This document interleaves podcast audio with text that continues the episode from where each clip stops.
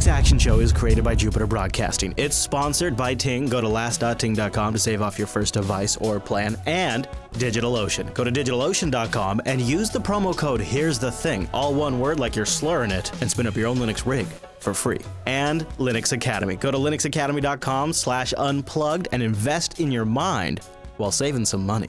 Welcome to Linux Action Show, episode 454. My name is Chris. My name is Noah. Hey, Noah, good morning to you. Guess what? We got a big show today. Our major topic today is going to be a little IPsec lovin'. We're going to talk about IPsec adventures that Noah's gone through, and I'm going to just label them as adventures for right now. We'll get more into it as the show goes on. In the news segment, we're going to talk about some fantastic news for hardware enthusiasts, especially those of us who like to maybe modify the piece of equipment that we bought. Budgie has some big news for 11. It's already caused memes, forks, and all of the above. Wine 2.0 is out, and everybody's taking a crap on it. We'll explain what's going on there. And Noah has a mini review of Simple Help, and I'm pretty interested to hear how this went. I got to read through the blog post that Noah made on this earlier, and sounds like it was a real lifesaver. Then we'll get into the feedback segment, and I got a question for you guys as well. But before all of that, Noah, do you know what we've got? We've got the picks. We've got the picks. Now, this is awesome. This is submitted to the Ubuntu subreddit. It's the British Maritime Museum, and they have a sign that runs Linux about paddle power. Digital signage, Noah. It's huge. Mm-hmm. This is a good one. Now, how do you know? How do we know this sign runs Linux for you audio listeners? There is a LCD screen built into the side of this sign, and it's at the Grub bootloader with Ubuntu on there. Looks like kernel 3.2.0 when I put my face right up to the screen. Version 3.2, is that what that says? Can't quite see it. But, yeah, it looks... Yeah, oh yeah, 3.2.0.27. Generic with... PAE, you know, so it's a 32-bit kernel, too. That's adorable. I was doing some digging around to see what Canonical kind of recommends for companies now, so they avoid this problem where they're on, like, these super old kernels and 32-bit hardware. And they've got, like, a whole page now on digital signage running on top of Ubuntu. And they kind of push people towards their transactionally updated Ubuntu Core, which they say is a better way to go. And that makes sense, right? Atomic upgradability would be perfect for a digital sign. And then, of course, you would also get more modern support for, like, new Wi-Fi chips, NFC, Bluetooth, all that kind of stuff. And some of these digital signs, Noah, there's platforms out there you can get. A bunch of them run on Android, as looking. And the ones that run on Android, like, they turn on all of the radios. Like, they turn on the Wi-Fi radio. They turn on the Bluetooth radio. Not for connectivity, but for listening. So they can get a listen for IDs, like Bluetooth IDs and things like that. Yeah, it's creepy stuff. It's like creepy privacy invasion, trying to track who's walking up to the sign kind of stuff. Not my favorite. The thing is, I think that very quickly you're going to see the industry kind of standardize around something, and I think that's either going to be Android or it's going to be Ubuntu. Yeah. The reason I think that it's going to end up being Ubuntu long-term is because I think they're going to have a lot more control over the platform than they would on an Android device, and I have seen some of those Android devices, and they crash. Yeah. So, well, I mean, what do you think about, what about a Raspberry Pi running Linux? Because there's also the Raspberry Pi Digital Signage Project, which has a whole bunch of platforms on board that work with it. I mean, a whole bunch of platforms. And some of these, dude, are just slideshows, remember. We're not talking super sophisticated stuff. I think it's really cool. I think that if you're a company that is capitalizing, you know, if you're competing with, like, Tightrope Media, I think you're going to have a really hard time trying to build a business on top of a $29 Raspberry Pi. I could be wrong, but that's... This cloud-based digital signage platform helps you design and schedule easily from the web, and it runs on a Raspberry Pi on the endpoint with a HDMI out feed. So it might be possible. It depends on what you want. You know, if this is a school district school board meeting room, and you want to have a board in there with a screen that has a Raspberry Pi hooked up. Oh, sure. Yeah. Smaller scale stuff, I think it'd be fine. Yeah. I wonder if larger scale would be okay too. I don't know myself, but I think if I was gonna make a bet, well, of course, the industry never does this, but God, I would love to see the industry bet on a platform that can be easily updated, like Ubuntu Core. Doesn't even have to be Ubuntu. Just please make it something that can be patched, because as we get all these little devices, even billboards on the side of the freeway, all that kind of stuff, It would be really nice to see these things getting updates. And then a lot of the things that I looked into, a lot of these digital signage software packages I looked into, many of which also run on Android, so many of them have a cloud component, so that way you can update the signage remotely, which means these things have active internet connections. So it's extremely important that we update them. If you don't want to plug it into the internet, you don't want to plug it into a network, all right, fine. Then your digital sign, you want to just bring up an SD card or a USB stick and update the slideshow or update the graphics. I don't care if it never gets a patch, but I feel like if you're putting it on the internet, there's almost like a public good at that point. Yeah. Noah, he looks at you scornfully. Noah. I think that you're going to see more things transitioning towards online, because the big push is, right, if I just want to put it up and leave it up, I would just go back to a poster. The thing is, if I have a digital sign, the nice thing is if you can talk to like a VPS, and then you can manage that stuff from, you know, anywhere. You update it one place at your VPS. Of course, the problem there is you got to find a cost-effective VPS and one that works well. But if you can do that, then you're set. Hey, like DigitalOcean, head over to DigitalOcean.com and use the promo code. Here's the thing. It's one word. It's lowercase. Smoosh it together like you're slurring it and apply it to your account after you've gotten started. In fact, if you have a DigitalOcean account and you've never used one of our promo codes before, you've never used a promo code before, it'll probably work for you too. And I encourage even you longtime customers to try this, because DigitalOcean always has something that's worth experimenting with. Like right now, they're launching a distributed traffic API. They're also launching a private monitoring beta, which I've been included into. And when you look at the pricing structure, think about just experimenting with Nextcloud or a Minecraft server or a Mumble server for a game. I mean, think about the different things you could play with that are just great, classic open source projects that would just take you a couple of minutes. In some cases, it's a single application deployment. And for 3 cents an hour, you get 2 gigs of RAM, a 2-core processor, a 40-gigabyte SSD, and 3 terabytes of transfer. They're all SSDs, whatever price point you get into. They have rigs that go up to like 200 gigs of RAM, and they got rigs with 512 megs of RAM. It just depends on what works well for your pricing and your application need. And of course, you can always scale up. To make it approachable for even total noobs, though, they have a really, really great UI. And the nice thing they've done is they've managed to walk that line and make advanced users feel like they are not being limited. Like if you're watching the video version right now, you see, you select your data center and you could just be done. But then these little numbers pop out underneath it, and you can, if you can choose your region specifically, and they give you these advanced flexibility and customization options at each little step in a way that doesn't get in your way. And then they wrap it all up with the most amazing API I've ever seen interact with this stuff. We use it on a daily basis here at Jupiter Broadcasting. This live stream that the chat room is watching right now was started using the DigitalOcean API. So they have a great interface, super intuitive, data centers all over the world, and you can get started in no time with just about any distro you'd want to run on a server. DigitalOcean.com, and to kick it up, they've got really great documentation, really good stuff. It's going to help you, even if they didn't have a one-click application deployment, it's going to help you go further.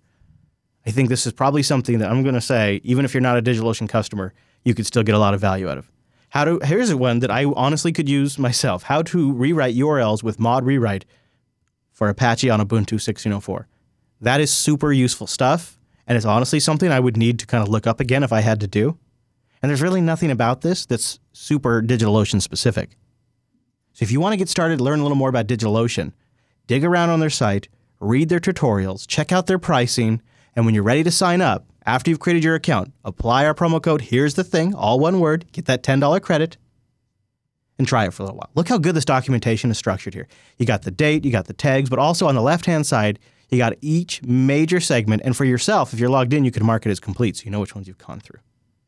You can also subscribe to this particular article in case it gets future updates too. It's a really good system. I mean, they pay people. They have full-time editors that like go through this and make sure it looks right. It's a good system. I think they've really taken it seriously. And it's just one example of how hard DigitalOcean works on all of this stuff. So go to DigitalOcean.com, use our promo code, here's the thing, and a big thank you to DigitalOcean for sponsoring this here Linux Action Show. So this is something that I've talked about like sort of as like a wish list item before, and this came in through the subreddit. It looks really nice. It's a remote SSH sharing tool. So you can invite friends to SSH into your laptop using their GitHub handle. So it's creating an invite system for SSH. There you go. That's probably the way to think of it. It's creating an invite. So if you wanted to say you needed the beard to work on something for you, and it was on a new system we'd never logged into, and maybe you guys were just online friends, right? You guys had conversations on Mumble, you had conversations in the chat room, established each other's expertise and trusted each other, but he'd never logged into your systems before. But you, and he had a GitHub account, which most people do that are, so he could, by just knowing his handle, you could invite him to your system using this Teleconsole software. He gets an ID and a web UI link he can click on. And Bob's your uncle, he can get into your box. Including, you could also work with SSH keys. They have a video here, and I don't remember if it is all that good, but... Hi there. Hi. Welcome to Teleconsole. Yeah, I'm here. Teleconsole allows you to temporarily turn your computer into a publicly accessible SSH server, and it's pretty simple to use. All you have to do is run the Teleconsole command.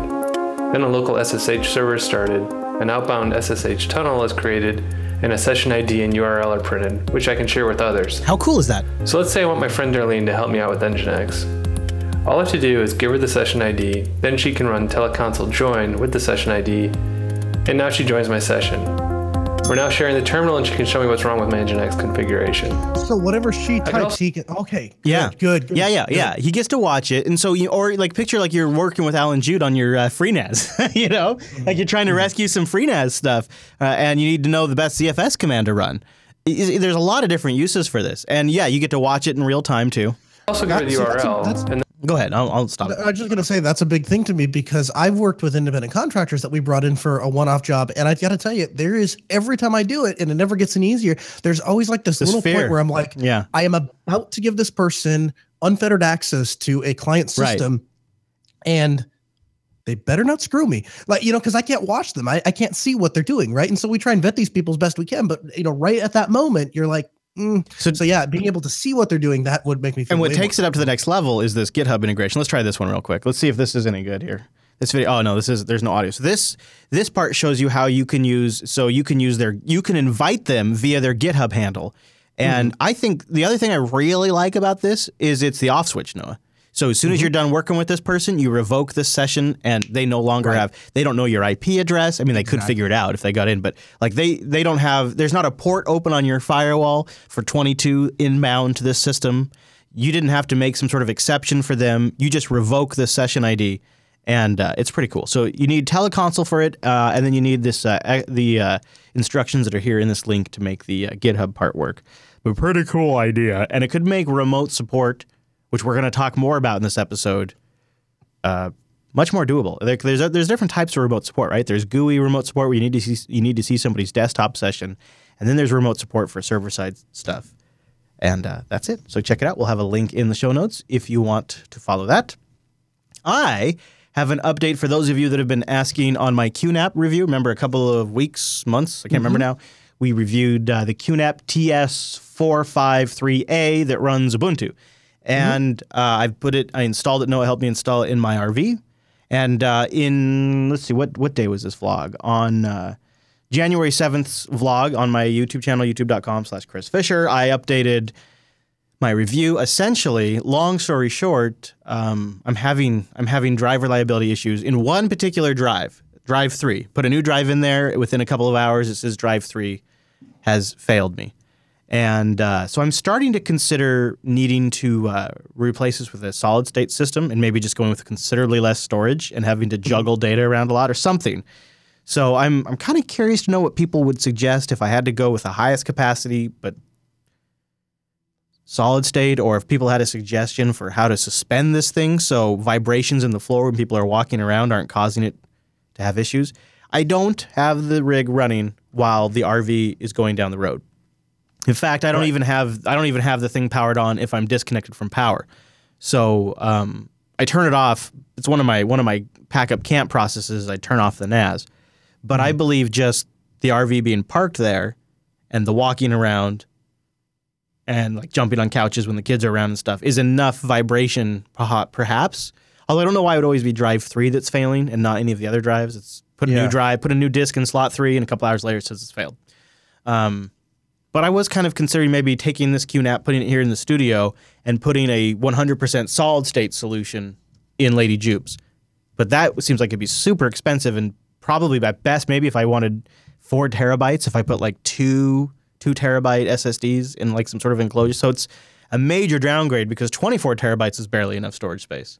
So I don't really know what to do here. So I'm wondering if maybe other people have like ideas for isolating it from vibration, insulating it in a sense. But of course, I can't do a lot of bulky equipment because it's going inside a dinette. So I don't know. I've been monitoring temperatures so far, and temperatures have been all pretty stable. It's been pretty cold out, so it's at the summer it may be another issue. But right now, it's all been pretty solid. So I kind of went through the process, and I show the errors and stuff in the vlog that I put out on the 27th, which is just titled "All I Really Want." I'll have a link in the show notes. Yeah, so that's sort of the 2 months in or whatever it is. It's been pretty solid, except for now when it's trying to rebuild the array. The QNAP is just dog slow. Like I can barely even play files back. Yeah, of course. Oh, it's the worst, dude. It's the worst. Yeah, that's to be. Because when it's a 24 terabyte array, it takes forever, and then essentially the drive fails, and then it stops. Yeah. I've been otherwise super happy with the functionality of this device. I would definitely still recommend it functionality-wise. In fact, they just did an update now where it can run LXD containers, Docker containers, VMs. It can do hardware pass-through for the VMs. I mean, it's got so much. It's got a lot of great features, but I am having issues with it, and I'm going to try to keep posting updates in that. Also, in the update column coming up soon will be a review of Dell's 6th generation XPS 13 Sputnik laptop. Yes. I have that in studio right now, and I've been starting the testing process on that.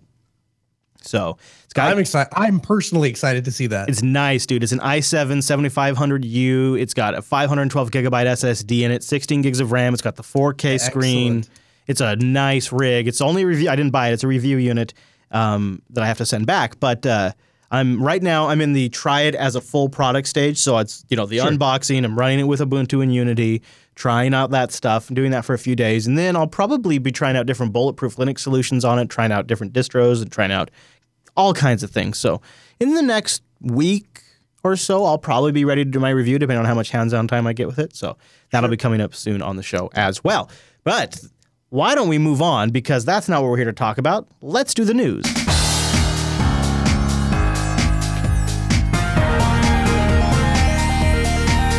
Hey, it's the news, and this episode is brought to you by Ting. Go to last.ting.com. That'll get you a $25 discount, or if you bring a device, and you probably can, because they have GSM and CDMA networks, so think about that, they'll give you a $25 in service credit. Now, why does that matter? Why is $25 even worth talking about? Damn, you got to learn about Ting. You got to go to last.ting.com and check it out. Only pay for what you use mobile service. So that is huge right there. But then to top it off, no contract, no early termination fee. That's Ting. That's Ting right there. It's no BS, simple mobile service. They have a great management interface, which is a must these days. Super good customer service, like legit, actually talk to a human customer service. They are really good. And then they just have no BS anywhere, like with the way the store pricing works, the way their wireless pricing works. It's really easy to understand. You can find out more by going to last.ting.com and hitting the how much would you save. Your average bill for one device, $23. That's the average. That's what the customer average is paying. And I think at one time I had some stats about Jupiter Broadcasting customers, and I think it was just in that range too. People are like really nailing that. If you're a small business, I would really encourage you to check it out because you can get a lot of mobile devices for a really great price. Each team member could get a mobile phone for $6 a month. That's all it costs for a line at Ting. It's just $6, personal or business. $6 in usage, and and Uncle Sam's cut, whatever Uncle Sam's going to take. And if you have Wi-Fi at your place of business and your users have Wi-Fi at home, I can't tell you how how empowering it is to have 3 smart devices for 30-ish bucks a month. It's nuts. And I'm also thinking about, Noah, what do you think about this? I'm thinking about taking my Ting MiFi that I usually just kind of like keep for when I'm traveling and putting it in the truck, like in the console of the truck, and then using the dashboard to just say, well, just turn it off when it gets to like a gig or 2 gigs. Just turn it off at 2 gigs. Just turn it off. And then it's like I have ubiquitous internet in my truck, and then if I go over 2 gigs, it's off. I tell you, I'll one up your Annie. Oh, yeah? They have a device. And what it is it plugs into your OBD2 port. Yes. And basically, when you power the car on, it'll take power out of that OBD2 port and power up the MiFi. And then you get your truck will have Wi-Fi. So if you need Wi-Fi, you can shut it off. And to one up the Annie, gets even better. Oh, my gosh. They have It gets even better. They have an external antenna attachment. You take the antenna, you can run it up so that you can get signal. And so what I've done with that, I go out to the lake, right? My phone doesn't have Wi-Fi, but my Jeep does. And so I just take my Jeep and I just start with the remote start the Jeep up, and it powers up the Wi-Fi. And now I have Wi-Fi, and I have. You gotta send me a link to this. That sounds like, and it works on Ting's GSM or CDMA, which. GSM only. Okay. All right. I can work with that. I got GSM the whole. I got great signal my whole drive to work, which is primarily where I want this. Because I was thinking like I could use my phones, but if I allocated all that to one device and I just put the Ting makes it really easy, and you just say 500 megabytes, a gigabyte, whatever you want. I just boom. I'm gonna personally cap that device, and then I always know I'm gonna put like I'll pay like $5 a month for that MiFi device, or I guess it's $6 and plus whatever I use. It's like it's super simple. I like that flexibility because you can just get the SIM card, or you can get a full device. You can bring one from the Play Store. It's really nice. Also, their blog. Their blog, I love it, and I love that they're blogging about the new Shield. I think the NVIDIA Shield TV was one of my favorite purchases and installations of 2016. In fact, I like it so much, I got a second one. And I would really encourage you to keep your eye out on eBay, because NVIDIA has just announced the next version of the NVIDIA Shield, and it's essentially the same thing but with Google Assistant. So save the money and troll eBay. And just get the first gen 4K NVIDIA Shield for much cheaper here in a few weeks. And it's such a nice device. And if you're looking for something to play back content on your TV, you want it to be fast as hell, you want it to be silent and hassle-free, and lots of features with monthly Google security updates, the NVIDIA Shield is really great. And Ting just wrote up a whole post on it. And I would recommend it. They have such a great blog for cord cutters. They also track a bunch of other stuff. So go check it out. If you just want to read their blog even, start by going to last.ting.com to support this show, and then dig around on their site. You'll see a link to the blog. And if you get a little Ting curious, try that little what would you save button and dig around. And when you go to last.ting.com, when you pull the trigger, guess what? You'll save a little money. Last.ting.com. Thanks to Ting for sponsoring the Linux Action Show. I've put this story in here because I felt like you would agree this is probably a good thing. 5 states in the U.S., and I would hope that something like this would spread to, if it's successful, not to just more than 5 states, but maybe even to the rest of the world, which sometimes these things do. 5 states are considering bills to legalize the right to repair electronics. Lawmakers in 5 states have introduced legislation that would enshrine the right to repair electronics, meaning manufacturers will have to sell replacement parts to independent repair shops and consumers, and they'll also have to make diagnostic and service manuals available. This seems like it could be really big for enthusiasts in the open source community.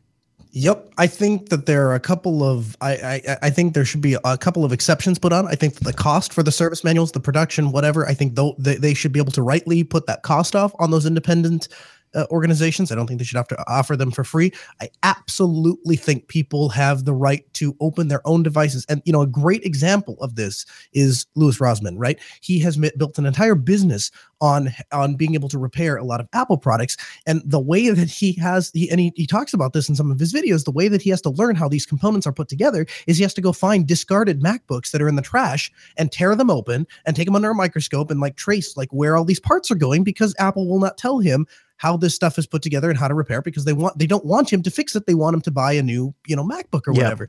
And that is so absurd. I mean, there is wanting to, you know, protect your patents and stuff like that, and then there's this entire other level of control, which is just absurd. This also though wouldn't be just like laptops and iPhones. It would also be dishwashers, refrigerators, servers, and I think a huge one, tractors. And that's ironically, I think, one that has the least amount of visibility, which has some of the biggest issues and has had some of the biggest technical innovation that's getting just more and more locked down constantly.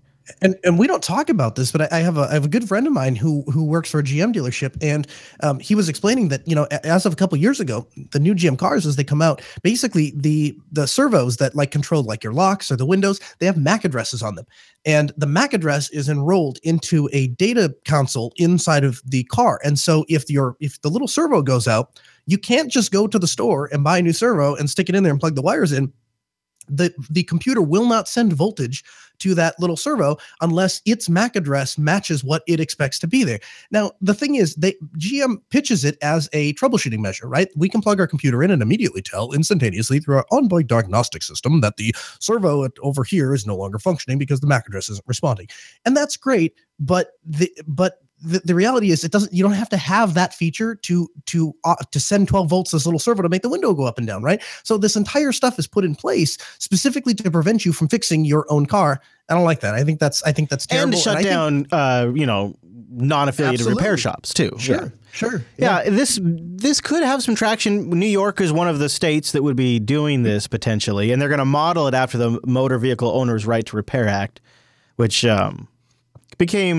passed in 2012 and effectively just became national legislation at that point, because if one state does it, it's just so much work, they just do it everywhere. Mm-hmm. So the hope is that at least one electronics right to repair law will pass this year in one of these 5 states and maybe open the floodgates around the country and then maybe around the world. So something we're just kind of watching because it has bigger ramifications. It's not always about getting open code too. Mm-hmm. You and I often talk about like laptop hardware that doesn't have open firmware and things like that. And part of getting to that, getting rid of these binary blobs, and some of that is getting access to this information, not always having to reverse engineer it. And to be clear, I don't advocate the law forcing manufacturers to release the code for their firmware and stuff like that. I do think they should be forced by law to allow you to repair, your own device, get into your device and stuff like that. But if they want to keep their code proprietary, more power to them. I just won't buy their stuff. Yeah, they can make that choice in the market. We'll figure it out in the long run. So we've been talking more and more about Solus, and perhaps in the context of building bulletproof Linux, and the fact that we think it's going to be a pretty significant distribution through 2017, and it has been one in 2016. And right after Ike got off Linux Unplugged, he posted kicking off Budgie 11, and he talks about moving the Budgie desktop on Solus away from the GNOME stack. And he says, by the way, no malice towards GNOME, lots of respect towards the GNOME project. But as the GNOME platform evolves, so do the desktops that run on top of it to maintain integration. And he goes into some of the weird workarounds. Like one example is that they have to do a lot of effort to pretend to be GNOME, so that way GNOME things can talk to the Budgie desktop the way you'd expect. So they do things to kind of emulate and pretend to be GNOME. And that layer of hack, I think, is getting a little bit thicker and thicker, hack, if you will. And so it looks like they, as sort of GNOMEs move forward, they've looked at Budgie 11, and I think they've reflected on it and said, if we're going to really do this thing right, we got to move away from GNOME, and we got to move away from Vala. And what they're moving to, after considering just about everything under the open source sun, is Qt. So it'll be mostly Qt for Budgie, and as well as C++. So Qt and C++ are going to be the new things that the Budgie 11 desktop will be built off of. And I think this is a great move for them long term. However, and by the way, there's already a fork and stuff. And Noah, I'm curious to know what you think about this. I think for me, for right now, for this moment in time, it disqualifies Solus for me as my bulletproof Linux distro, simply because this is a huge transition coming up, and it feels like what I should do is wait till after 11.01 ships or something like that, and then consider making that the bulletproof desk. Like, if you're going to make a huge toolkit transition, and I want to build a bulletproof workstation like next week, doesn't seem like good time. I came down pretty decidedly on one side of the fence, and I said I really think that Solus stands out as a distro for doing a couple of select tasks. I think it's a very boutique distro that excels. This again.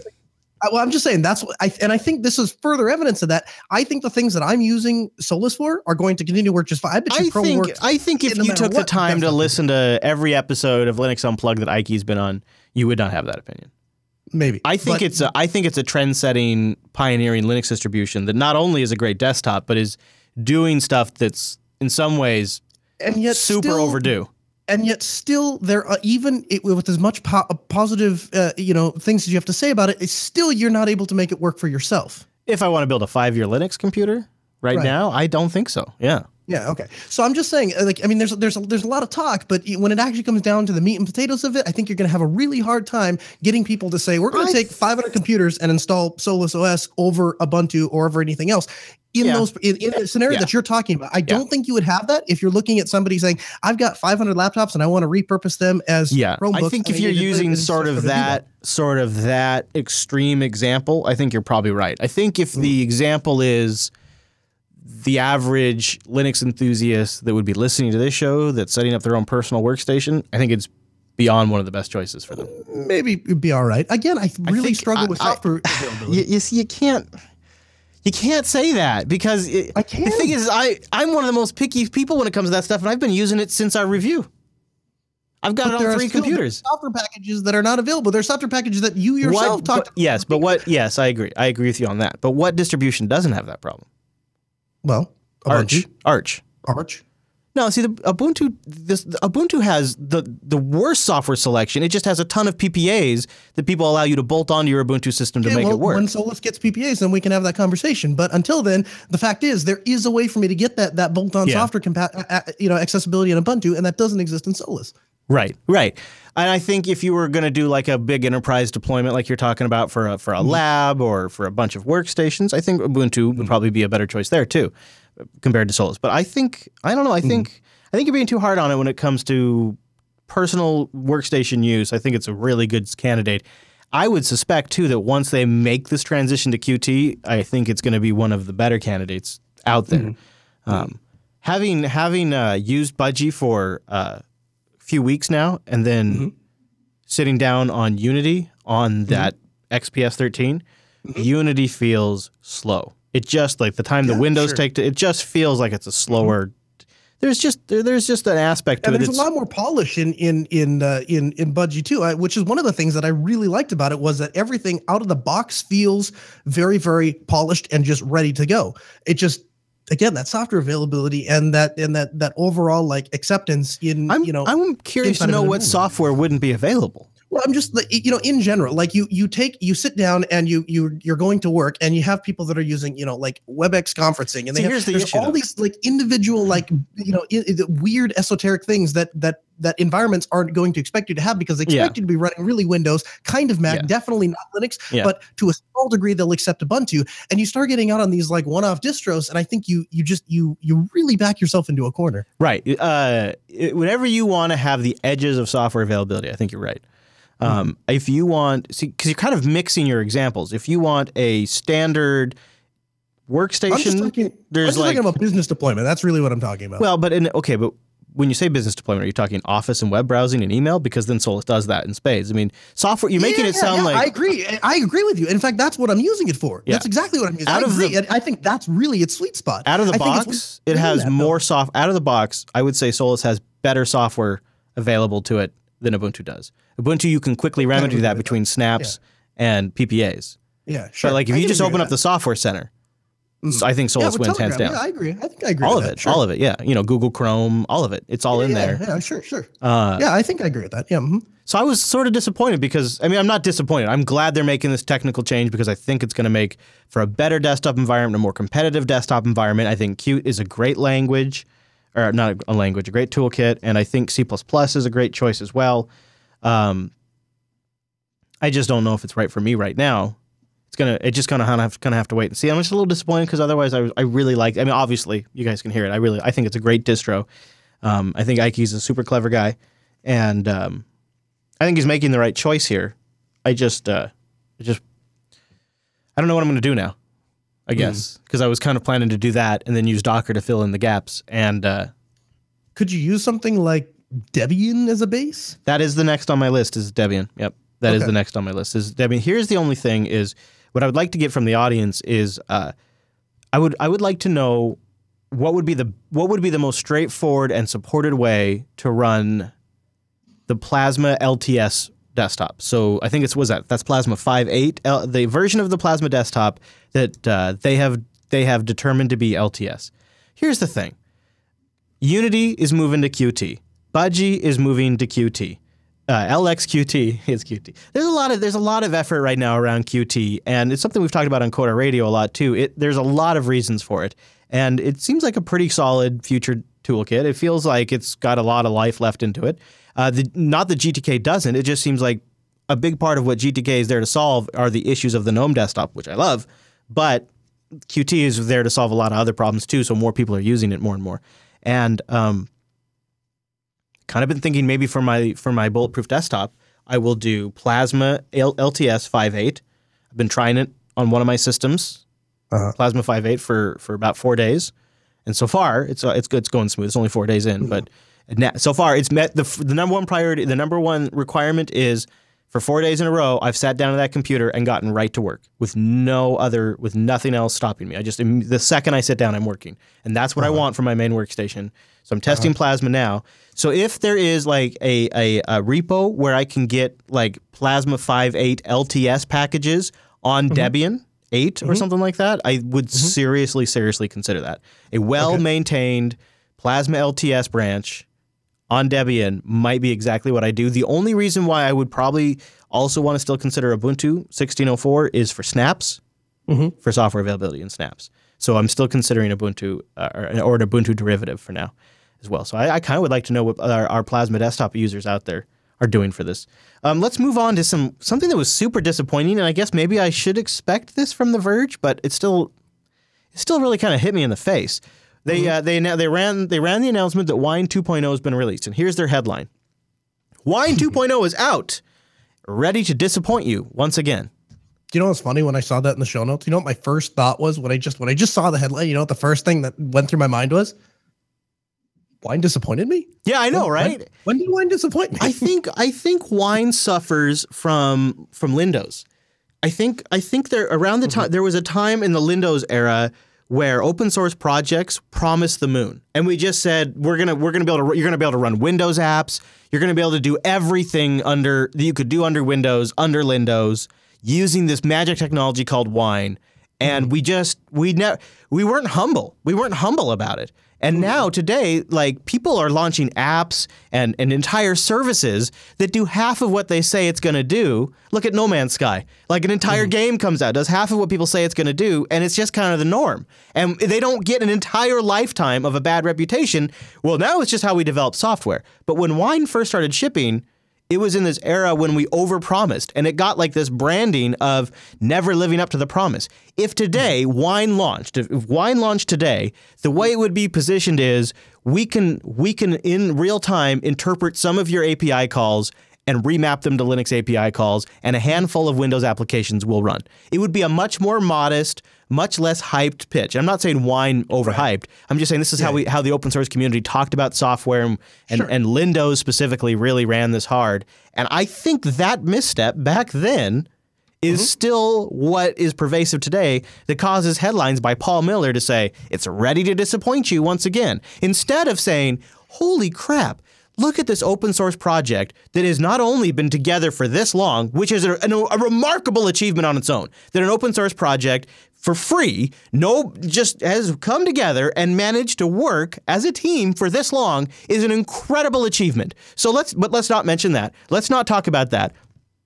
Let's not talk about the fact that a group of hobbyists and professionals that contribute code have been able to create a translation layer that translates Windows application calls to Linux in real time. Let's not really get excited about that, even though that's remarkable and groundbreaking and at the core of what Microsoft did for the subsystem for Linux, which got headline after headline and headline after praise from The Verge. But now when the Wine project does it for free for a decade, it's a joke. It's a laughingstock. And this is the problem with tech reporting. This is why I hate tech reporting so much.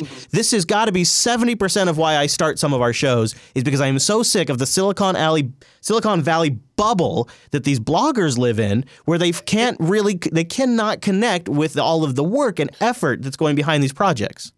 And if you compare what Windows was able to accomplish by getting the Ubuntu subsystem there compared to what Wine is able to accomplish, it's kind of laughable, right? Like, I can, you know, inside of Windows, and I haven't played with it extensively, but inside of Windows, I can go and I can execute some terminal commands, and, you know, I can run some CLI applications.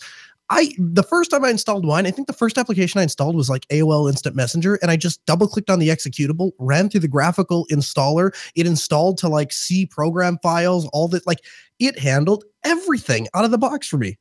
Yeah. And, you know, now we've gotten into, you know, games and stuff like that. And a little bit later on, we're going to talk about, you know, TeamViewer and how they have built an entire model based on top of Wine's reliability. Look at CodeWeavers, right? They have a whole business around. Yeah. Great example. Yeah. So Wine has been around for 23 years, and Wine 2.0 is a huge milestone. So here's what I think you should care about.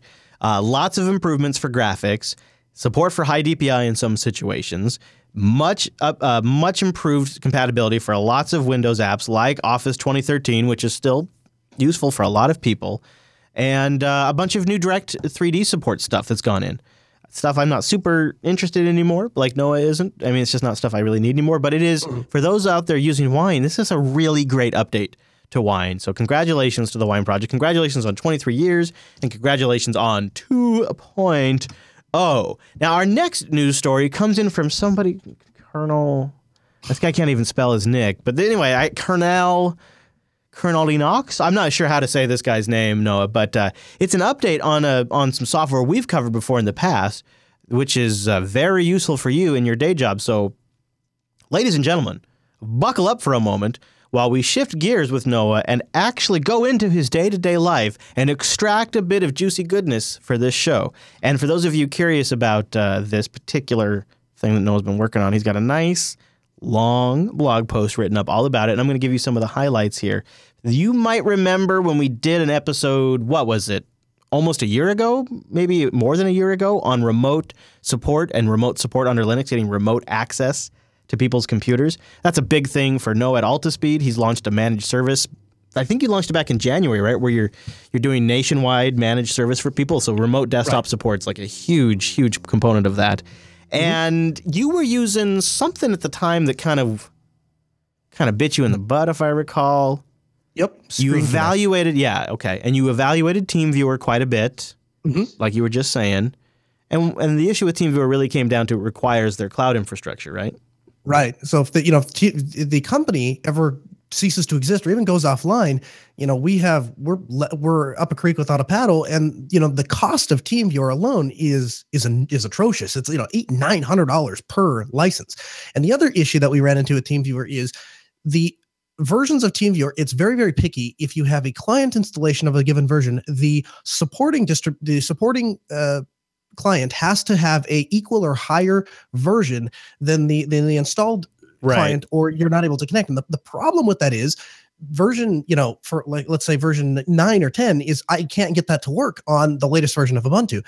And so if I pay $800 or $900, let's say I buy 5 licenses for $3,000 or 6 licenses for $3,000, in a couple of years, in 2-3 years, I've got to buy all those licenses over again, or I can't even connect to my own machines anymore. You know, and so it's there. It's very quickly going to get out of balance. It's going to become a huge cost, and so we had to find something different that would work. And so you came across Simple Help, and we talked about it in the past.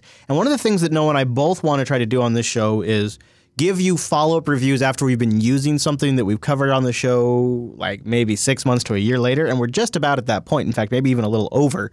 And you recently had a pretty interesting experience, and so we thought it'd be good to follow it up on the show to let you guys know, just if you've watched that episode and you're considering using it, or you're still looking for a remote support solution that works under Linux, it'd be kind of good to give you an update on how that whole Linux support aspect has gone.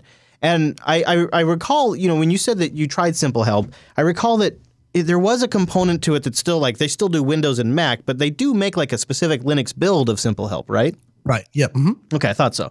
And so what happened here, Noah? Did the build break? Was there a support issue? Give me the follow-up on your Simple Help experience. Yeah, so basically I woke up one morning, and there's a little icon in the corner, and it says, update to latest version. Now, take back five minutes ago, the conversation we just had. Yeah, I say to myself, I don't need updates. I don't like updates. I'm not going to do an update. I'll do updates later. Updates are for, you know, people like Chris. Not doing an update. So I didn't do the update. Well, it turns out another colleague of mine that works for a company called CTC Solutions, he did the update, and all of a sudden he found himself totally unable to access any of his Linux clients. Oh, man. When he would connect to the Linux client, he would press whatever key you pressed on the keyboard. It would just repeat that keystroke numerous times. So you pressed A, it would just fill the whole screen with, it just wouldn't stop. You had to disconnect from the client. And the second thing was you had no right click. So basically, it was a remote control solution with no keyboard and no mouse. It's a big problem. And so he contacted the company, opened a support ticket and said, look, this is the problem I'm having, guys. And first they came back and they said, yeah, we don't know exactly why, but we're going to look into it. And then I started to get panicked and I'm like, man, we have just transitioned our entire infrastructure over to this thing. We've got tons of people that are using it. There are certain employees I have that's the only thing they do is they work remotely on this system. What am I going to do?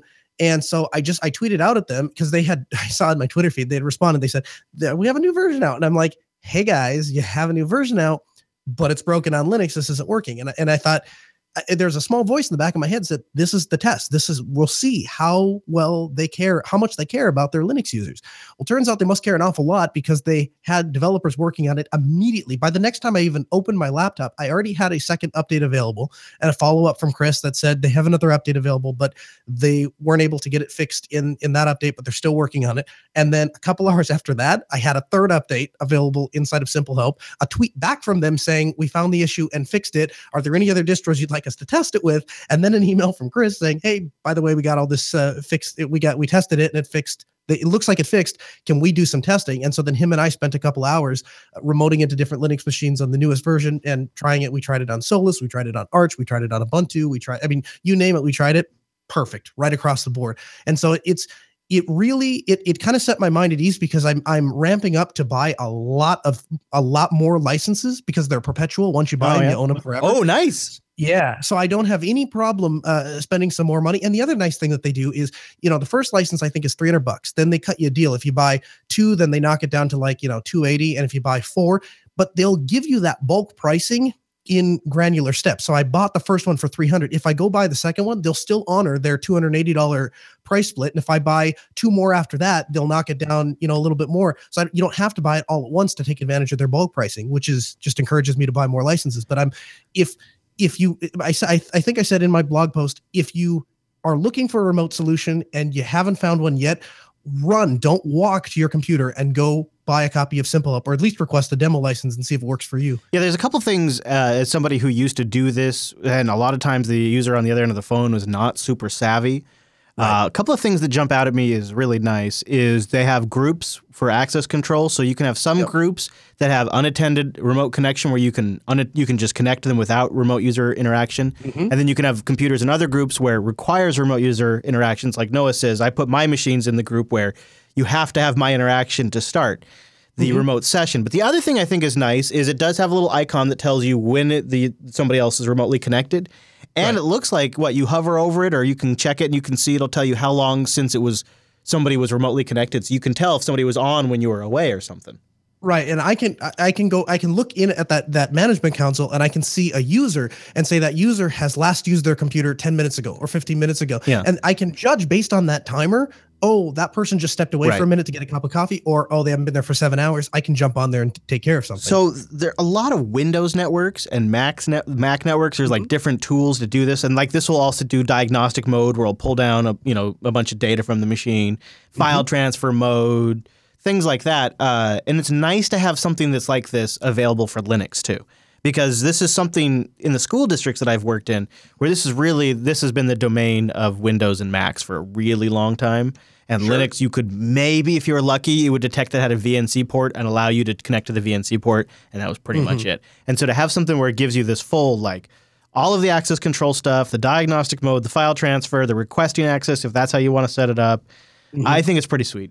So if you guys are in this profession, check out this post. They have another mode too. I didn't mention it in there because I don't personally use it, so I don't have any real experience with it. But it does have the ability, if VNC is on and mapped, you can use Simple Help to broker the connection to the local VNC port and then connect via VNC rather than their screen scraping algorithm thing. If you want to use that, personally, I think theirs works great. In fact, so much so, and I point this out in the article too, that I have gotten to the point where if I have a machine on the workbench in the shop, a lot of times if I'm doing something, it's going to be time intensive. I'll just install the agent and go back to my desk and do it. Even though I'm in the same building, even though I have physical access to the box, I just rather do it through the Simple Help console sitting at my desk because it's more comfortable. And, that's a good sign of a good tool.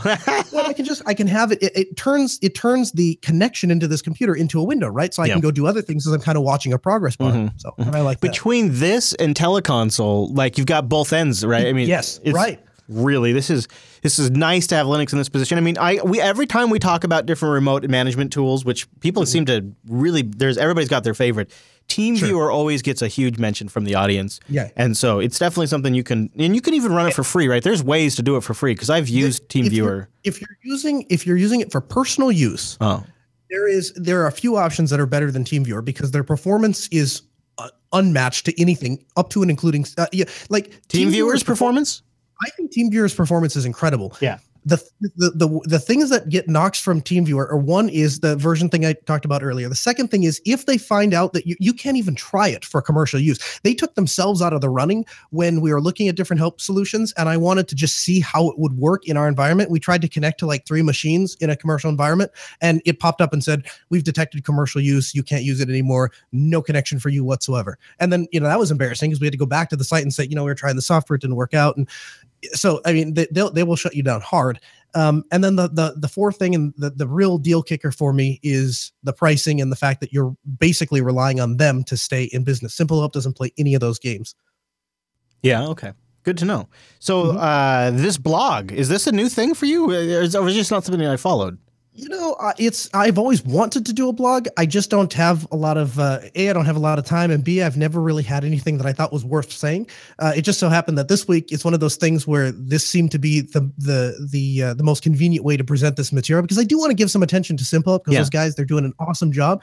But how do you present that without, it wasn't really enough to make a show segment out of. So talk about something that gets you fired up though. You run into a bug, because that happens, and then they get it fixed within a couple of hours before you've even deployed it. Exactly. Exactly. Before I've even updated it. That is pretty cool. All right. If you'd like to see a news story covered in this show that wasn't covered, why don't you submit it? Go ahead. Why not? LinuxActionShow.reddit.com. And that's all the news for this week.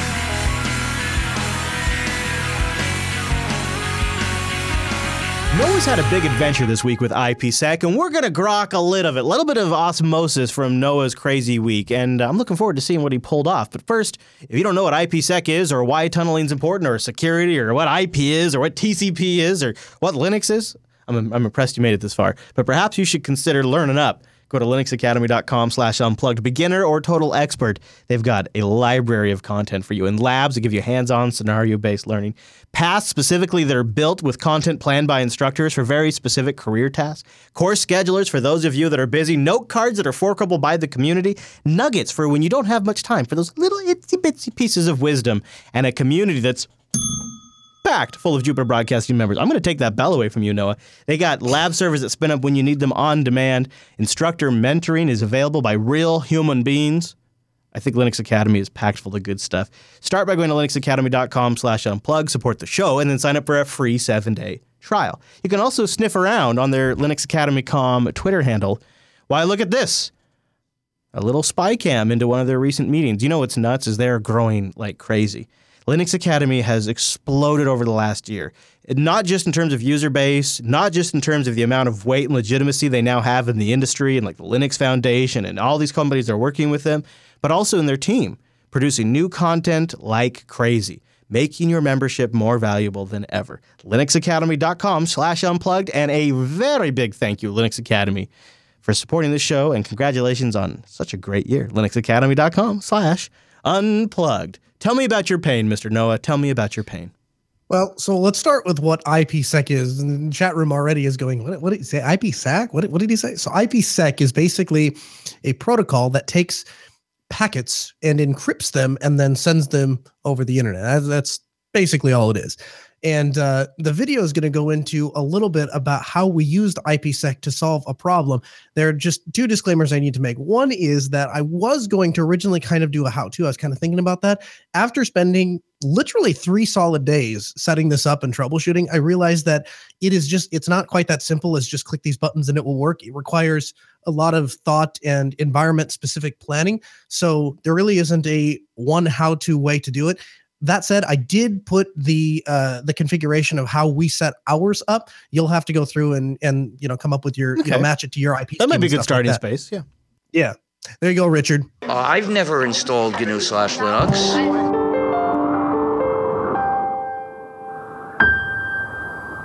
Recently at AltaSpeed, we tackled a problem that is a little difficult. It's not quite straightforward. I would do a how-to segment, but the process is actually so complicated and the troubleshooting is so intense that we're just going to start out with an overview. Later, if you guys decide that you like the information that we're presenting, we'd have no problem throwing together an exact how-to. Now, here's the situation. We've taken on a client, and at ultra speed, of course, we always want to virtualize Windows anytime Windows is a necessary evil. That allows us to run Linux on the bare metal, which means we can provide stability and security for the client, as well as give them access to their necessary Windows software. Now, it gets a little bit more complicated in this particular case because the virtual infrastructure exists in one office, and yet a printer with a very complicated software system that tracks how pages are printed and assigns them to different clients and keeps track of billing and all this stuff has to tie into this virtual workstation that sits 70 miles away. Now, typical cloud printing software kind of thing isn't going to work because, again, this has the software stack that needs to tie directly to the printer. So the only way that we could get this to work was with a VPN setup. Now, we didn't want to have to try to find a way to get any sort of VPN client on the printer itself. So what made most sense in this case is to do a site-to-site VPN. Now, that may sound simple, but there's a lot that it entails, and I'm going to go over kind of briefly how we set it up, and then I'll show you kind of it in action, so to speak. Not that it's terribly exciting, because I mean, really, it just kind of, you're able to ping from one place to another. But there are basically two technologies at work here. Well, three if you count the OSPF routing. So OSPF does our heavy lifting for our routing. But essentially what we've done is we've set up an IPsec tunnel from one office in their head office to their branch office. And then we use a GRE tunnel to kind of keep that tunnel alive. What would happen is if we didn't use GRE is the tunnel would, because the tunnel does not route traffic. It only forwards what it calls interesting traffic. And so what we have to do is we have to identify what traffic is interesting, and then that traffic is then sent over our site-to-site tunnel. The problem with that is the very first time a user does something after the tunnel has been inactive for a while, the tunnel will close down. And so you'll have a little bit of latency as that tunnel kind of fires back up. And so we use GRE to maintain that tunnel the entire time, kind of like a keep alive. And that will make sure that the two sites are able to talk all the time without any perceived latency. And that's great, but it's a real pain to set up. Now, once it's set up, as you know, at AltaSpeed, we use Microtech equipment. And so we have an RB2011 rack unit that sits at their head office. And then the branch offices are using Microtech's latest 750 Hex. And the nice thing about the Hex is it is a $50 device. So the great thing about that is the branch office, we are able to set all their branch offices up with these little Hex routers, but we can also provision a couple of them and have them available to the staff. So if, for example, the owner or somebody that works for him needs to go off onto another site, they can take one of these $50 devices or even take it home and plug an internet connection into it. And within a matter of minutes, the tunnel will automatically establish themselves, and you can basically have a box to get access to your business network from anywhere. And the cost effectiveness of Microtech equipment makes this possible, as well as their extensive ability to customize and kind of situate, you know, very large enterprise network things that, you know, 10 years ago we would have had to rely on companies like Cisco to do. So I'm going to give you a brief demonstration of exactly how this system works. Again, it's not super sexy, it's not super interesting, but just understand that there's a lot of heavy lifting in the background with OSPF, the GRE tunnel, and again, we're using IPsec to kind of establish this, as well as I will put in the show notes step-by-step instructions on how to actually set the tunnel up, but be prepared for some troubleshooting because it is fairly complicated. As you can see, we have two terminal windows up. We have our Montello office and our Madison office. We are going to go over to this window, and we will see that clients on this network are assigned 192.168.1.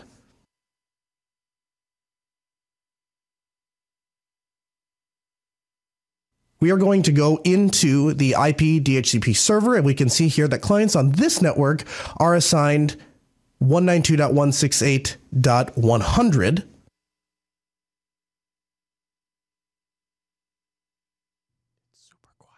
Now you'll see here, if I ping across the network, I'm able to talk to the other office. And likewise, if I ping the other direction, you can see here that I'm able to talk back and forth. And you notice the latency is actually very, very, very limited. So there's not a lot of latency as these people are working, as they are doing their office work. You notice that they're probably not even really going to know that they're going over this IPsec tunnel. To them, it's just kind of like magic. And so basically what they're doing is they are accessing a remote virtual workstation that sits in their head office. And then that head office is able, of course, to talk to any peripheral devices that are in any of their branch offices over this IPsec tunnel. And it's infinitely expandable. Now, we actually have the ability to set up areas so that we can, it can be autonomous and it can all talk back to that head office as if that was kind of the hub, like a hub and spoke kind of technology, or we can put them all into a single area and allow each one of these head office routers to talk, or any of the branch office routers to kind of talk to each other without having to go through the hub. I want to give a special thanks to Chris from CTC Solutions that kind of helped walk me through and get this kind of set up.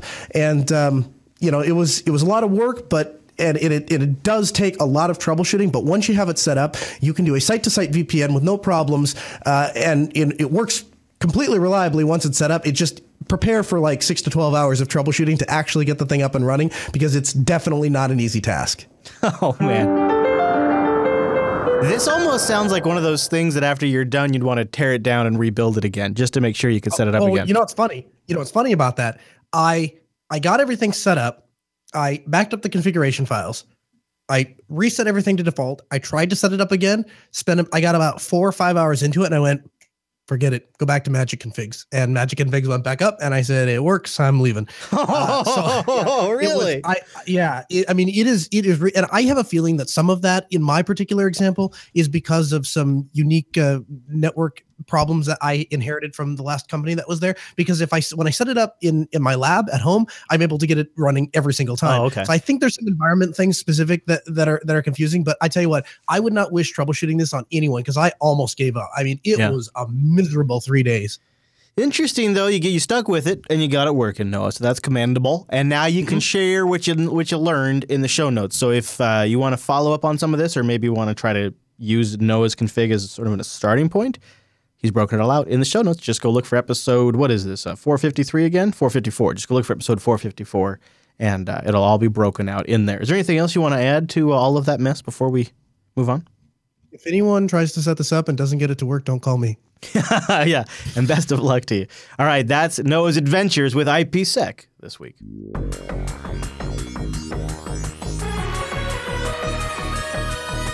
And that brings us to the end of this week's broadcast. Before we go, we want to get into some emails, which I think are going to kick off a few interesting discussions, as well as a few other bits and odds that we want to cover with you guys. Before we go, I want to thank System76 for sponsoring the feedback. You can go to system76.com and get yourself a rig designed, born, and created to run Linux. Comes preloaded with Ubuntu, and you know, my personal experience for over a decade now has been just about any distro I've ever put on there runs great. Really, I've never had a problem.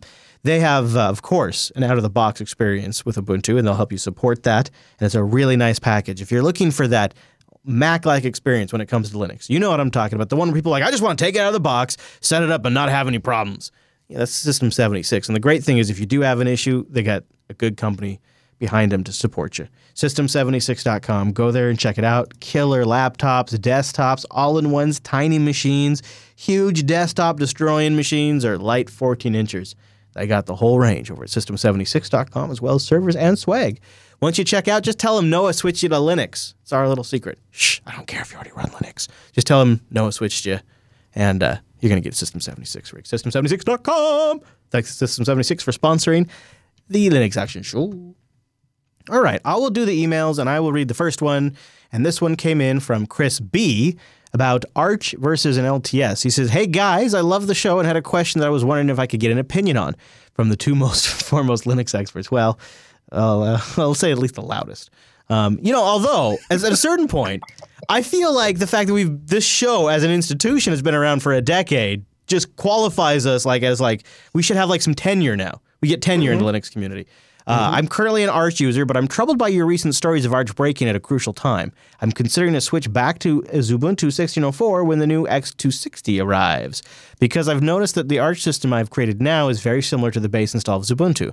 I'm enjoying the rolling release, bleeding edge nature of Arch, especially some of the default apps that he's installed, or things like news, getting the newest versions of FireJail, what's up, but wonder if Ubuntu would be more bulletproof, in keeping with your newest discussions, and if Arch is worth the trouble, if we will essentially, if I'm just essentially creating Ubuntu in the end. Thanks, love the show, and keep up the great work. I don't want to answer this just yet, because I think my answers to the next question are going to answer Chris's, so the two will go together, but I want to say this. My Arch issues, for those of you that don't know, what happened was, I always do updates about every couple of days on my main workstation. I don't always reboot. Like sometimes you guys probably done this, like I have another terminal window going doing the updates.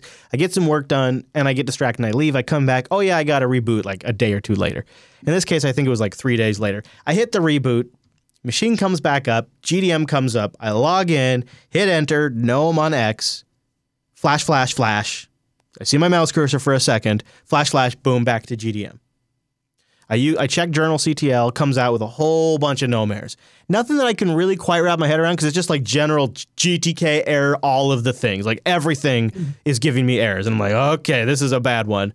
And I didn't really know what the issue was. I was really in the middle of a project too, so it was a bad time. That's why it was like super upsetting, because it was like, gosh, this is my machine that I sit down at and without a beat, like by the time my butt's like just sitting in the chair and I'm already typing and I'm working. And for that machine to break, it's like, oh, what am I going to do? I'm rudderless. And I stepped away for a while and just kind of stepped around the issue by installing Budgie Desktop from the AUR, which I have really enjoyed. And which then made me more seriously consider Solus as my primary driver, sort of like what Chris B is going through right now. He's recreated Xubuntu, so now he's considering just going back to Xubuntu. I kind of created Solus, and so now I'm just thinking, well, maybe I should just use Solus. But I'm going to continue. We'll continue to the next thing. The only thing I'll point out is my particular issue, just so you guys know, was I think the chat room called it out. A couple of you, I think, did on Twitter too. It was the infatality font package. It's just been abandoned. And I guess when this machine was set up ages ago, I installed that, and it's caused issues. Resetting up FreeType2 appropriately fixed my problem. What? Ages. What? All of 9 months ago. I know. It feels like ages ago, though. I know. I was thinking that, too. But in terms of the amount of machines I've gone through since that computer's been set up, like in machine age, it's been ages. It really has. It's like one of my oldest installs now, just because of the amount of turnover I've had recently. And I didn't want to abandon it because I have a whole bunch of things set up on it. So I finally was like, all right, I'm willing to take another crack at fixing this. And I reinstalled my fonts, got all that font crap, the free type stuff set up. And now GNOME's working fine. VLC's working fine. The things I could log in just fine. And after all of that, I'm still on Budgie. So let's get to Rick's question, and we'll answer the rest. Okay. All right. So Rick writes in, and he wants to know about Bulletproof Linux. And he says, Arch Linux proper with the Linux LTS, NVIDIA LTS driver using NVIDIA, and a desktop environment that is not GNOME or Plasma. The only issue I've had with Arch have been tied to the graphics driver, display manager, and desktop environment. Now add fonts. I love GNOME and Plasma. However, both are being updated too often to be considered bulletproof. Use something boring like XFCE or Mate if you want bulletproof. By default, XFCE and Mate look pretty boring, but they can be tweaked to look amazing. Check it out. And he links us to the r/Unix point. So I agree. And this is why I go back to Chris. So Chris is on XFCE on Arch right now. And if he swapped out his kernel for the LTS kernel and his driver for the NVIDIA LTS driver kernel, I would almost bet money that he, and keeping with XFCE, I would almost bet money that he would have a bulletproof setup right there, because in total, my most reliable stable systems have been my Arch systems in total. I had a recent crash, but in totality, all of my other systems eventually have some sort of problem after an update, after like a year or so, or I can't install something, or it has this version of GTK and Corebird requires this version of GTK. Like I always get there with all of my other systems. And my Arch boxes, with the exception of the Hairmaster upstairs, have been very solid. And so I, too, have been considering – here's my list just real quick, and I'll let you jump in. I've been considering – and this is in no particular order, but I've been considering doing Arch with LTS kernel and driver and just sticking with Budgie or XFCE, because it really is GNOME and Plasma that change the most. I've also been considering Plasma LTS. I'm trying to figure out if I could get that on Arch, or maybe get it going on Debian, or maybe use KDE Neon LTS, or maybe it's Ubuntu. Like so my list of distros that I'm considering in no order of priority right now is Debian, Ubuntu LTS, Arch LTS with a simple desktop environment, and KDE Neon LTS. And I think Chris B's probably got a pretty close configuration to what I would end up on if I went with Arch. So I don't know. You can switch to Xubuntu, but I'd ask you why if it's working for you. And Rick points out, does point out that a lot of times with Arch, it's the graphics driver, or in my case, fonts, or the desktop environment gets updated and something breaks. So I begrudgingly have to agree that I had an old ThinkPad that I did actual Arch, like from scratch, like command line, animal style installing Arch. And, that machine has never failed. In fact, I actually wound up in that rut like about a year ago where if you didn't update, you were going to be hosed. And I came out on the other side of it and I was like, well, I guess I'm going to get screwed when I update. And I just asked the beard. I said, yeah, I broke my machine, blah, blah, blah. And he gave me some, magic that I pasted in there, and it just somehow it fixed it. And even that I was able to recover from. Like, I don't know what we did. I don't. He just you must be talking about like one of the file system changes or the move to systemd or something. I don't know. All I know is it broke and Beard fixed it. But the point is like it never actually breaks, and I can't say I've always ended up having to do something with my laptop or my desktop. However, there are machines that I have installed like way back in the day that I was like, I knew that they were going to have to be longevity machines. And I set them up with LTS. And just the last week, right before we got on the air, I was looking at one of those machines and it was an Ubuntu 12.04 machine. Like it has run great for like 7 years and I've never even touched it. I don't even remember half the stuff that was on there until I logged into it. So I really think if you're looking for, you need this specific software stack and it's available on Ubuntu, I think that there's nothing wrong with using Ubuntu. I don't think anything's ever going to break. I just have run into times where there are certain software that isn't available that is available on Arch. And the other thing is the direction that Canonical is going, I'm still upset about this whole Wi-Fi thing. Little things like that, just they grind me in a way that I can't recover from. I would say, I think, just to sort of summarize all this, the thing that really stands out to me between you and I and what the audience has been saying too is it really depends on your use case. Is this a system you're going to set it up once and kind of leave it? Then one distro may work better than the other. Is this something that you're going to want to be able to maybe get a fairly stable base, but kind of want to stay current on kernels and video drivers and occasionally play games? Then another distro is going to work for you. Are you going to run mostly server side applications? Another distro. It's so there is no one single answer. But I feel like we are comfortability too. Yes, your comfortability plays into it too. How familiar? Yeah. I feel like, though, we are circling in on a series of possibilities, like 4, 5, 6 options that solve a lot of these scenarios and a lot of these cases. And so I'm going to probably spend, I don't know, the rest of this next week trying to nail down my list, maybe one distro and trying it. And I'll probably toss a lot of them on that new XPS 13 that I got, the KB Lake, and see what's where, because that's just a nice... I don't think so. I think we covered this. We already covered this. It's both. I watch an Intel presentation. That's where I got it from. See, but I think we looked it up, and it's both. Like, it literally, people say both. So have at it. I even double-checked with the beard just like yesterday. I checked in on him. Just to make sure that we really looked into it. Anyways, I'm going to give it a go on there, and I'll try to come back with something for you guys. I know not everybody cares, but at least I care for at least one of my machines. I want to do this to it, and maybe 2 machines. And then the rest, I'll just have at it. Who cares? But that's kind of my thoughts. If you'd like to get your thoughts on the show, go over to jupiterbroadcasting.com/contact or leave us feedback at linuxactionshow.reddit.com or a comment on the YouTube video. And why not give us a thumbs up if you're watching over there too? Because, come on, long-form content needs your support on that platform. You can also watch us live at jblive.tv. The calendar is at jupiterbroadcasting.com/calendar for when we do it. We got a live chat room. We have the live stream in multiple destinations, including you can just pop it right in VLC or MPV. That's my preferred way. Also, if you want more Linux, Check out Linux Unplugged on Tuesdays. We have all the stuff I just said, plus a live Mumble Room where you can interact with us. It's like our virtual lug. We often have great guests that show up and chat with everybody that's in there. It's a great experience, both live and after the fact. Linux Unplugged, one of the internet's favorites. You can find all of that over at jupiterbroadcasting.com.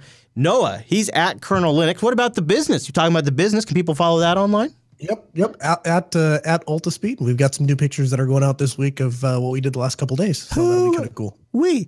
You can follow me at Chris LAS. The network is at Jupiter Signal. And if you're at all interested in my adventures in hunting a rat, or potentially a mouse, or a squirrel, or a gerbil in my RV, it's been a multi-week process. You can catch that and many more things at youtube.com/Chris Fisher. As well, I should probably say this.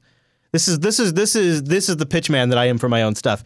My first hands-on early review of the XPS 13, the latest Sputnik edition, is also in the latest vlog. I probably could have mentioned that earlier in the show and not at the end of the show, that if you are curious about my early impressions with the new XPS 13, it's also in the latest vlog.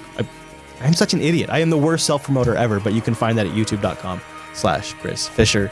All right, everybody, thanks so much for tuning in this week's episode of the Linux Action Show, and we'll see you right back here next week.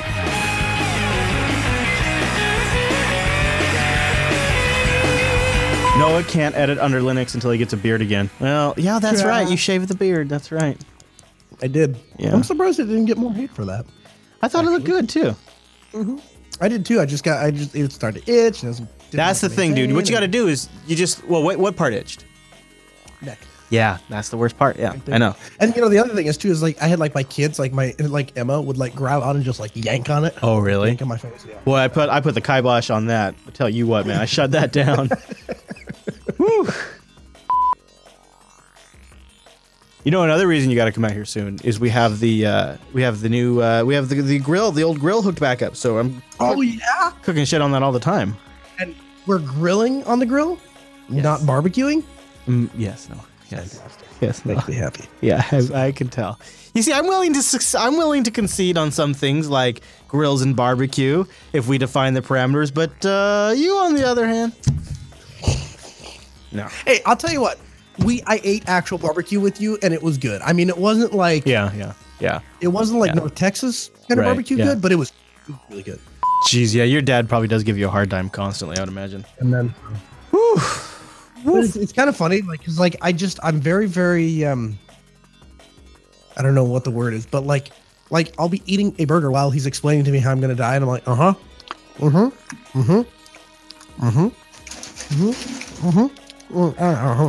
I die. Fries back. That's me. And then you chug a Coke. And then you chug the Coke. Yeah. I only expect to make it to 60 myself, so. I told Sarah that exact same. Maybe not really? 60. I was hoping 80, but I told her. Oh, God, I kill for 80, but I feel like I'm cruising for 60. No, I'm going to try to stretch it to 70. Think about it. How many people do you know after 80, like, have a super good life? Like, it pretty much goes downhill from there anyway, right? Like, really, really rich people. Really rich people. Yeah, right. Here we go. Hey, Noah! Quit screwing around. Do the news. Jeez.